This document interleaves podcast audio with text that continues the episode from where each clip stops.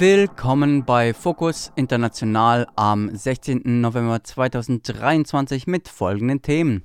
Zunächst blicken wir nach Indonesien und genauer gesagt in das Kendeng Karstgebirge in der Region Java, wo der deutsche Konzern Heidelberg Materials Kalkstein abbauen und eine weitere Zementfabrik errichten will. Doch das nicht, ohne auf Protest zu stoßen. Danach blicken wir nach Mexiko, wo Fabian Werfel vom Nachrichtenpool Lateinamerika in Mexiko-Stadt mit Menschen über Ernährungssouveränität gesprochen hat.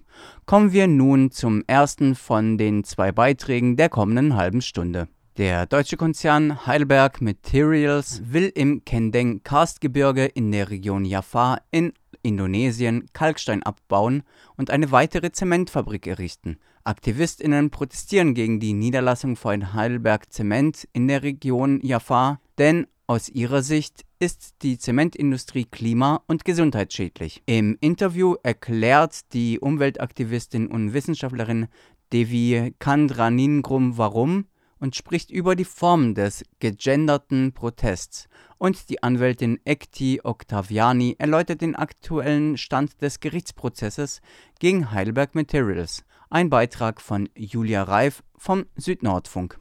Thank you for being here today. Yeah. Then we dive right in. Danke, dass du heute hier bist und lass uns direkt über die Proteste in Indonesien sprechen. Heidelberg Zement nennt sich jetzt Heidelberg Materials. 2017, während der Hauptversammlung des Unternehmens in Heidelberg, betonierten 5 Personen aus Protest ihre Füße ein. Die Demonstrierenden imitieren den Proteststil des Netzwerks Save Kendeng aus Indonesien, where in 2006 protesters of the indigenous group Samin raised awareness. Dort machten 2006 Demonstrierende der indigenen Gruppe Samin auf die Zerstörung des Zentral-Java-Gebirges aufmerksam. Inwiefern bist du persönlich Teil dieser Protestbewegung? This protest movement. So when we do our first research for what happens there. Als wir anfingen zu untersuchen, was in den Zementabbaugebieten passiert, im Norden des Kendeng-Gebirges in der Java-Region, fanden wir heraus, dass PT Indosment eine Tochtergesellschaft von Heidelberg Materials ist.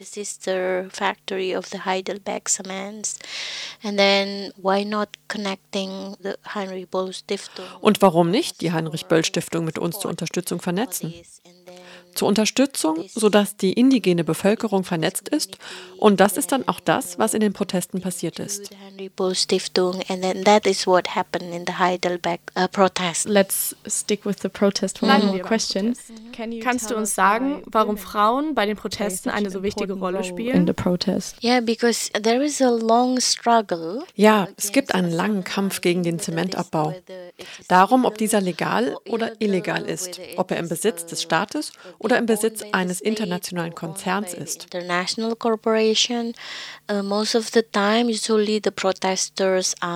Meistens sind die Demonstrierenden männlich. Aber dann gab es mehrere Vorfälle, bei denen die männlichen Demonstranten mehrmals inhaftiert wurden und Augenzeugen ein Interview führten und in der Familie nachfragten, warum die Frauen nicht gern an den Protesten teilnehmen. Seit nun Frauen die Proteste veranstalten, unterscheidet sich der Protest deutlich von den Protestarten der Männer. Why not the women like doing the protests? And because it is the women who are doing the protest is quite different. Die Frauen kochen zum Beispiel an den Standorten vor den Zementfabriken. Sie kümmern sich um die Babys und erziehen die Kinder. Bei unseren monatlichen Protesten vor dem Büro des Gouverneurs und vor dem Präsidentenpalast in Jakarta veranstalten wir eine Art Essenszeremonie. Wir kochen und richten das Essen dann auf traditionelle Weise an. Dann führen wir ein Ritual durch und beten, dass diese Nahrung uns gesund macht und uns mit dem Planeten verbindet. Denn die Nahrung ist das Produkt des Planeten. The food is the produce of the planet, so we are being connected to the planet. Wir sind mit dem Berg verbunden. Durch das Essen sind wir mit dem Meer verbunden. Es handelt sich also um eine Art Lebensmitteldiplomatie. Das Schöne ist, dass das Essen zuerst dem Gouverneur übergeben wird. Wenn der Protest in Jakarta stattfindet, wird das Essen dem Präsidenten übergeben und auch der Polizei und der Armee, die uns während des Protests umzingelt haben. Deshalb ist alles friedlicher, soweit ich das damals miterlebt habe. That's why it is more peaceful. What I witness at that time. So I want to talk about the Samin people who live in the area where the Ich möchte noch über die Samin sprechen, die in der Gegend leben, in der die Fabrik gebaut werden soll. Die Saminismusbewegung des späten 19. Jahrhunderts hat den Kapitalismus abgelehnt, der der indonesischen Bevölkerung von den Niederländern aufgezwungen wurde. Diese Bewegung protestierte friedlich gegen die Übernahme der Region Java durch die Kolonisatoren. Nun will das deutsche Unternehmen Heidelberg Materials Teile der Java-Region übernehmen. Inwiefern sind die Samin an den Protesten beteiligt? Yeah, I personally and we also the public do admire the effort, the dedication. Ich persönlich und auch die Öffentlichkeit bewundern den Einsatz, die Hingabe und das Engagement der indigenen Gemeinschaft Samin. Es ist ihre lebenslange Verpflichtung, ihre lebenslange Hingabe, an der Seite des Planeten, des Landes und der Berge zu stehen. In standing with the planet and standing with the land. At first they are not only against the Dutch. Sie begehrten damals nicht nur gegen die Niederländer auf, sondern auch im Alleingang gegen den damaligen Präsidenten, der das Volk ungerecht behandelt hat. Als die Holländer kamen und eine andere Kultur und einen anderen Lebensstil aufzwingen wollten, die Sklaverei durchsetzen und von den Bauern und Bäuerinnen unvorstellbar hohe Steuern wollten, rebellierten die Samin gegen die Niederländer.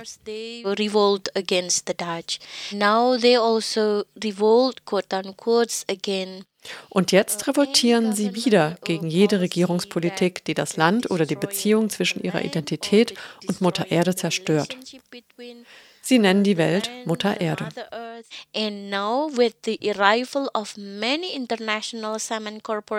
Und jetzt, da viele internationale Zementkonzerne nicht nur aus Deutschland, sondern auch aus Frankreich und China kommen, sind sie der Ansicht, dass diese Art von Existenzkampf auch dem historischen Kampf ähnelt. Diese Art des konsequenten und nachhaltigen Protests ist für uns also wirklich eine Quelle der Inspiration. Lass uns den Fokus darauf legen, was heutzutage passiert. Im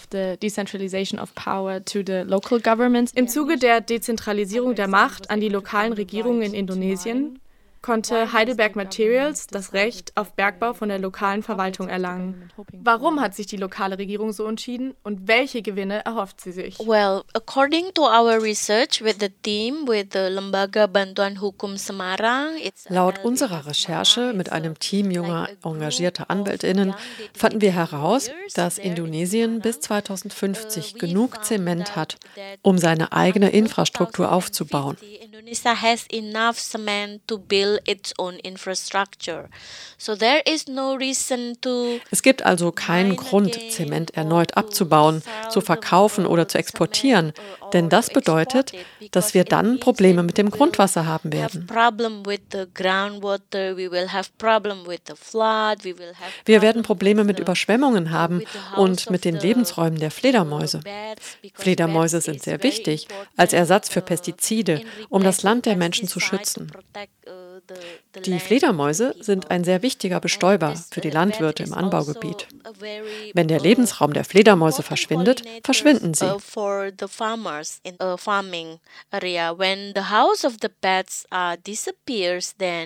Wenn der Bergwald verschwunden ist, wenn das Land verschwunden ist, werden schließlich auch die Menschen verschwinden.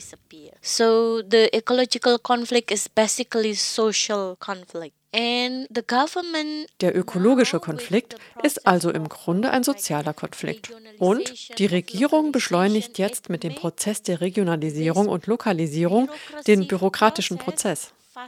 Es handelt sich also um eine Art Abkürzung zur Ausbeutung der Natur.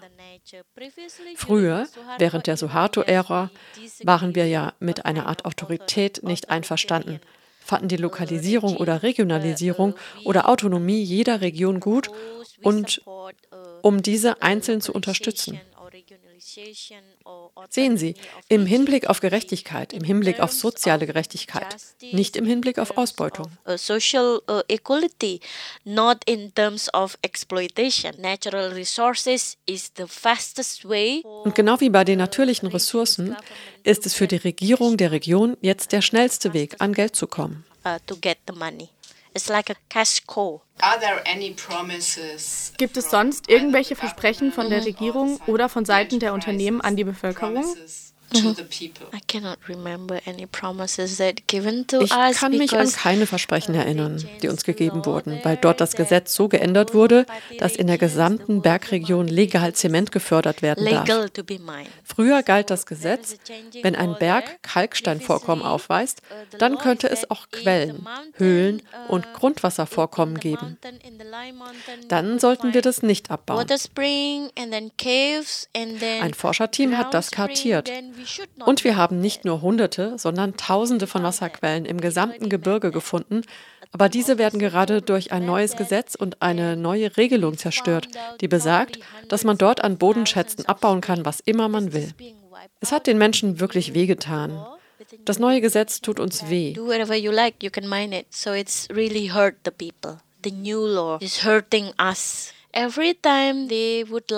Jedes Mal, wenn sie etwas abbauen möchten, sagen sie, naja, das ist ein trockenes Gebiet, wir könnten dort abbauen. Dort lebt niemand. Aus unserer Sicht sind das nur Ausreden, um Investitionen aus dem Ausland für die lokale Regierung anzuziehen.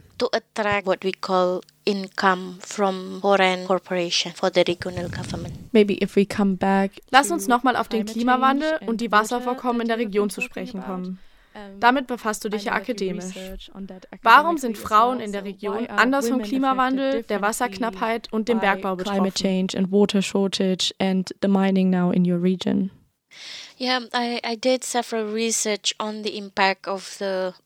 Ich habe mehrere Untersuchungen zu den Auswirkungen der Klimakatastrophe, der Klimakrise und des Klimawandels für Frauen durchgeführt.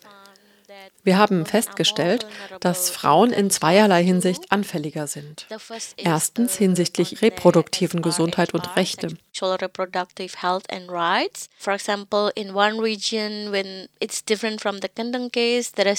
Beispielsweise gibt es in einer Region, anders als im Condon-Fall, ein Ölleck eines Konzerns. Das Öl gelangt ins Grundwasser in einem Dorf in Panama, in Zentraljava.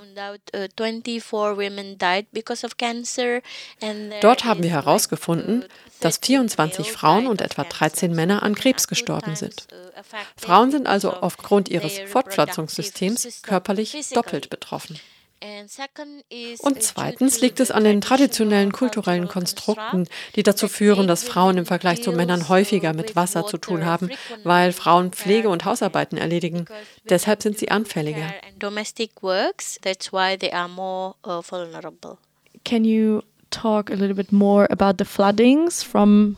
Kannst du noch mehr über die Überschwemmungen vom letzten November bis Januar 2023 erzählen?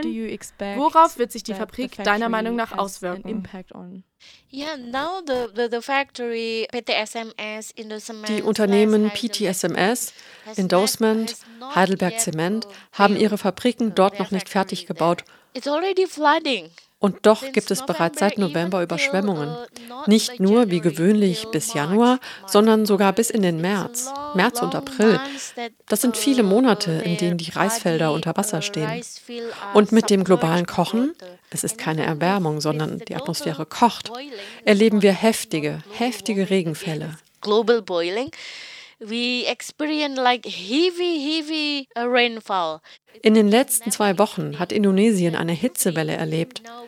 Früher ist die Temperatur nie über 33 Grad gestiegen. Jetzt haben wir dort 38 oder sogar 41 Grad. Das ist also eine zusätzliche Belastung, eine Krise in der Krise.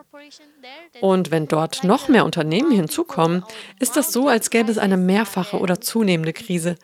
Das ist nicht nur eine Katastrophe, das ist eine Megakatastrophe. Thank you. Now I would like to talk about the ongoing complaint to the German government from 2020. Jetzt würde ich gerne über die laufende Beschwerde an die Bundesregierung aus dem Jahr 2020 zu sprechen kommen. Die Kendeng Volksbewegung wird von Fian Deutschland und der Heinrich-Böll-Stiftung unterstützt. Gemeinsam haben sie eine Beschwerde eingereicht, und zwar im Namen der Gemeinden, die von der geplanten Zementfabrik betroffen sein werden. Diese Beschwerde wirft Heidelberg Zement vor, mit ihrem Vorgehen gegen die OECD-Richtlinien verstoßen zu haben. Kannst du uns über die Menschen hinter dem Fall erzählen? Und was ist deine Rolle dabei? Ja, ich bewundere eine Gruppe junger, engagierter Anwälte, die ihre Arbeit ehrenamtlich erledigt haben.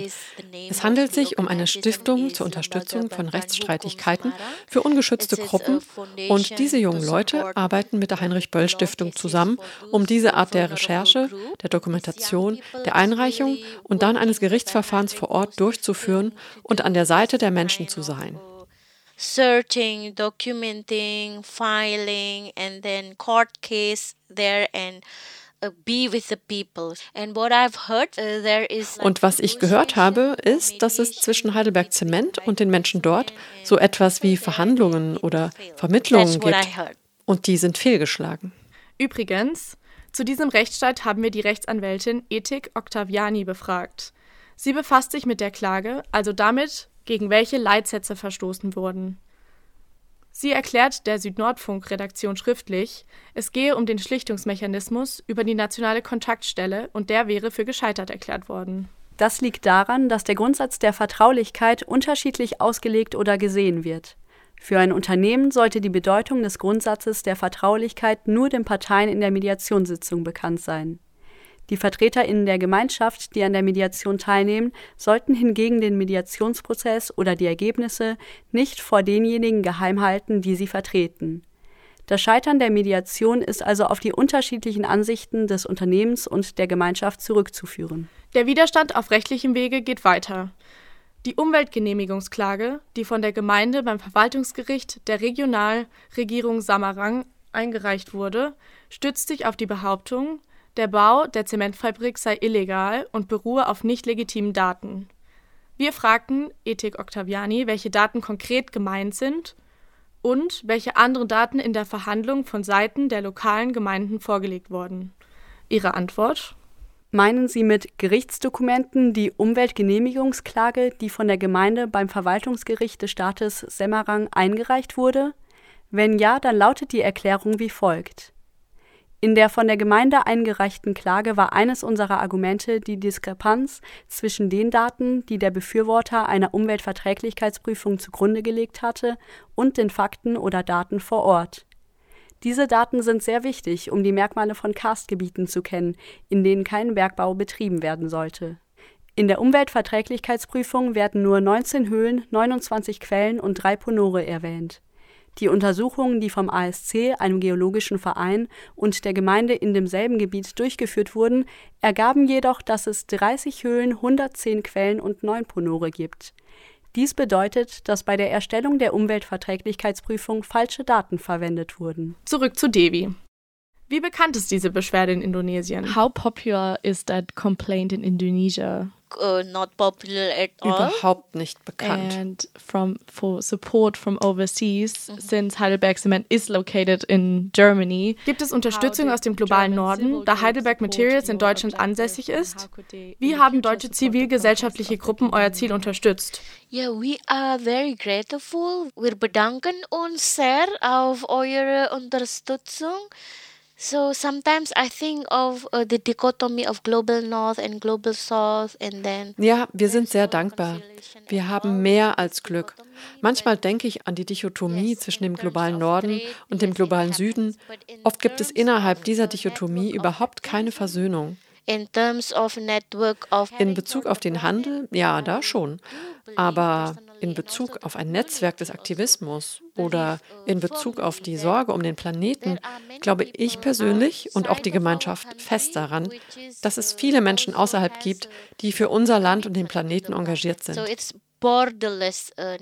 Es handelt sich also um ein grenzenloses Netzwerk, ohne darauf zu achten, welche Religion haben sie, was ist dein Land, was ist ihre Rasse, was ist deine Haut. Dann stehen wir gemeinsam für den Planeten ein. Ja, wir sind sehr dankbar für dieses Netzwerk. Thank you so much. Yeah, you're welcome and thank you as well. Vielen Dank. Yes, I really love to be in this radio. Vielen Dank meinerseits. Es hat mich sehr gefreut, zum ersten Mal in diesem Radio zu sein. Begeben wir uns nun von Indonesien aus über den Pazifik nach Mexiko, genauer gesagt nach Mexiko-Stadt. Dort hat Fabian Werfel vom Nachrichtenpool Lateinamerika mit Menschen gesprochen, die sich für Ernährungssouveränität stark machen. Angefangen beim Naturkostladen um die Ecke hat er nachgefragt und so Schritt für Schritt der Agroökologia auf die Spur gekommen, einer sozialen Bewegung, die unabhängige Netze und Strukturen für gerechte und ökologische Landwirtschaft pflegt. Guten Tag, ich bin Alan, Teil von ISIS, unserem Kollektiv, das aus 5 Gemüsegärten besteht. Seit 2018 produzieren wir auch eigenes freies Saatgut. Wir wollen Bewusstsein schaffen für Lebensmittel und Ernährung und heute treten wir ein für Ernährungssouveränität, denn sie ist unser aller gutes Recht. Vielen Dank und herzlich willkommen. Bienvenidos, gracias. En una pequeña semilla cabe todo el verde. Cabe el trébol, cabe la ceiba, cabe la selva entera. Heute bin ich in Xochimilco im Süden von Mexiko-Stadt und höre Alans Vortrag zur Eröffnung eines Treffens zum Thema freien Saatguts. Seit einiger Zeit forsche ich nach, höre mich um, denn ich möchte verstehen, was es mit der sogenannten Agroökologia auf sich hat. Zuletzt sprach ich mit Claudia, die hier in der Nähe selbst Gemüse anbaut und sich seit über 10 Jahren mit Herzblut für Ernährungssouveränität und solidarischen Handel einsetzt. Sie hat dieses Zusammentreffen organisiert und mich eingeladen. Claudia wiederum kenne ich als Geschäftspartnerin von Gabi und Maria, die Raiz Amoli betreiben, einen kleinen Lebensmittelladen, bei dem ich schon lange gern einkaufe. Yo soy Maria Millán. Y yo soy Gabriela La Vista. Ich bin Maria Millán. Und ich bin Gabriela La Vista. Wir wollen eine Plattform sein für alle die tollen mexikanischen Projekte, von denen wir wissen, dass sie eine super Qualität liefern, ehrlich sind und sauber produzieren und die es trotzdem im Handel immer noch schwer haben. Und dann haben wir da noch die Bücherecke, Workshops und wir wollen einfach einen lebendigen Ort schaffen zum Lernen, sich kennenlernen und austauschen. Die Lebensmittel von Raiz Amoli schmecken wirklich ganz außerordentlich lecker. Aber Gabi und Maria bieten außerdem noch diverse Workshops an. Bewusstseinsbildung gehört zu einer ihrer wichtigsten Aufgaben, sagen sie. Wie hat das bei euch selbst eigentlich angefangen mit dem Interesse für ökologisch produzierte Lebensmittel? Also mich hat es damals ganz schön kalt erwischt. Ich habe ja lange in der Lebensmittelindustrie gearbeitet, 4 Jahre bei Unilever, 8 Jahre bei Kraft und ich hätte für all das meine Hand ins Feuer gelegt. Aber dann habe ich Gabi kennengelernt und sie hatte da schon ein bisschen mehr Durchblick, also haben wir halt angefangen viel zu reden und so. Die Motivation, sich selbst zu organisieren, entsteht also einerseits als Reaktion auf eine große Enttäuschung über die bestehenden Verhältnisse und Institutionen, und ist andererseits inspiriert durch vereinzelte Alternativen und eine gemeinsame Vision. Diese ganze industrielle Produktion mit ihren Gütesiegeln und Zertifizierungen ist sowas von mafiös. Oder besser gesagt, da geht es nur ums Geschäft. Es geht jedenfalls nicht um gesunde Ernährung. Das Einzige, was zählt, ist verkaufen, verkaufen, verkaufen, verkaufen. Und es spielt auch keine Rolle, ob wir davon krank werden oder so. Also da habe ich gemerkt, dass die Welt nicht ist, wie ich immer geglaubt habe. Und so ist uns dann die Idee gekommen, Raiz zu eröffnen. Sie forschen nach und kommen ins Gespräch. Durch direkte persönliche Kontakte und Freundschaften mit Produzenten, Zulieferern und Kunden stellen sie sicher, dass in ihren Wertschöpfungskreisläufen lebendige, gesunde Böden kultiviert und weder Mensch noch Umwelt ausgebeutet werden. Sie bauen solidarische und verlässliche Beziehungen auf. Wir halten engen Kontakt mit diesem Kollektiv. Sie produzieren und liefern uns Salat, Früchte, Gemüse und Fleisch. Lumkina ist unser wichtigster Partner. Von ihnen haben wir gelernt, dass Agroökologie weit über organisch hinausgeht. Was sich in Deutschland und Europa bio oder ökologisch nennt, heißt in Mexiko und USA organisch. Aber was ist denn nun eigentlich Agroökologia? Ich habe Erandi gefragt. Sie studiert ökologische Landwirtschaft in Mexiko-Stadt. Die Agroökologie ist como un movimiento social, basado en cuidar y proteger la tierra. Agroökologie ist eine soziale Bewegung, um Erde, Bauern und Bäuerinnen gut zu behandeln und zu schützen. Organisch bedeutet hauptsächlich, dass keine Pestizide erlaubt sind. Und das Zertifikat zu bekommen, kann ganz schön teuer werden. In der Agroökologie hingegen dreht sich alles um die Symbiose zwischen den Bauern und der Erde und um die Versorgung mit gesunden Lebensmitteln. Agroökologie ist also eine ganzheitliche Praxis und Bewegung. In Deutschland vielleicht noch am ehesten vergleichbar mit der solidarischen Landwirtschaft. Aber reicht denn eine als organisch bzw. biozertifizierte Produktion nicht aus? Organisch heißt nicht mal wirklich auf Pestizide zu verzichten, denn es gibt sogar welche, die als organisch zugelassen sind. Das stimmt auch in Deutschland und Europa. Pflanzliche Bio-Lebensmittel beispielsweise haben hauptsächlich folgende Kriterien zu erfüllen: keine Gentechnik, kein Kunstdünger, keine synthetischen Pestizide. Hier wie dort bedeutet das, dass gewisse Pestizide weiterhin zugelassen sind. Doch bloß weil ein Agrargift nicht chemisch-synthetischen Ursprungs ist, ist es nicht automatisch weniger schädlich. Außerdem bleiben auch mit Biosiegel riesige Monokulturen weiterhin möglich. Was gibt es also für Alternativen? Es geht schlicht um Liebe und Verantwortung für die Erde. Monokulturen und Pestizide machen sie nur trocken und unfruchtbar. Besser, wir fragen uns, welche Nährstoffe und Pflege kann ich der Erde geben, damit sie im Gegenzug mich mit gesunden und nahrhaften Lebensmitteln versorgen kann? Und wie kann ich mich dankbar zeigen dafür, dass ich meine eigene Nahrung anbauen kann?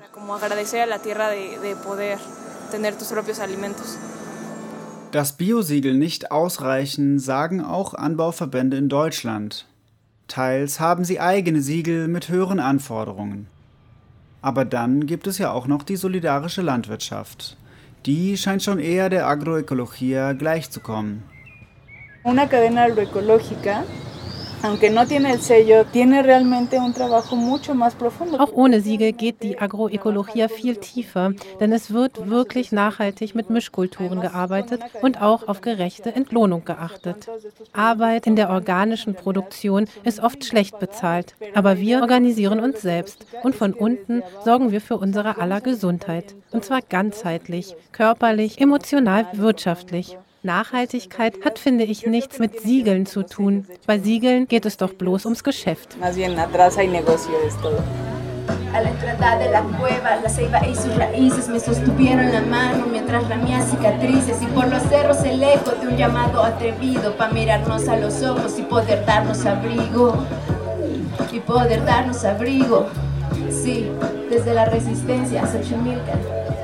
Eine wichtige Partnerschaft verbindet Raiz Amoli mit Lumkina. Gabi und Maria setzen mich mit Claudia in Verbindung. Soy Claudia Medina Castillo, vivo en Xochimilco, de donde soy originaria. Ich bin Claudia Medina Castillo. Ich lebe in Xochimilco, hier bin ich geboren und aufgewachsen. Seit mittlerweile ungefähr 12 Jahren gibt es Lumkina.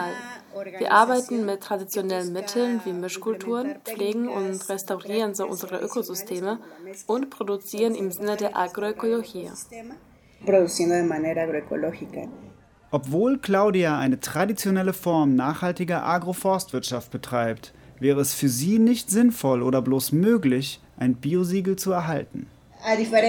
Die organische Landwirtschaft ist als eine einzige standardisierte Form der Produktion im Gesetz definiert. Im Gegensatz dazu ist die Agroökologie divers. Ihre ganz vielfältigen Ausprägungen streben im Kontext ihrer jeweiligen Klimazonen, Kulturen und Spiritualitäten auf ebenso vielfältige Arten nach Ernährungssouveränität. Zertifizierungen werden notwendig, denn im Supermarkt geht es um Masse und Standardisierung. Siegel sind ein Ersatz für das Vertrauen, das in der Anonymität von Massenware nicht mehr möglich ist. Sie bleiben isolierte Versuche, einem tiefer liegenden systemischen Problem nachzukommen. Die Erde produziert nicht bloß Waren. Während die organische Landwirtschaft Güter erzeugt, dient die Agroökologie der Ernährung. Faszinierend, sich vor Augen zu halten, was alles hinter unserer Nahrung steckt. Und es gibt noch viel mehr zu entdecken. En una pequeña ceniza cabe todo el verde. Cabe el trébol, cabe la selva entera. Die Zeit ist reif für deinen eigenen Gemüsegarten. Und damit endet Focus International am 16.11.2023. Am Mikrofon verabschiedet sich Keks.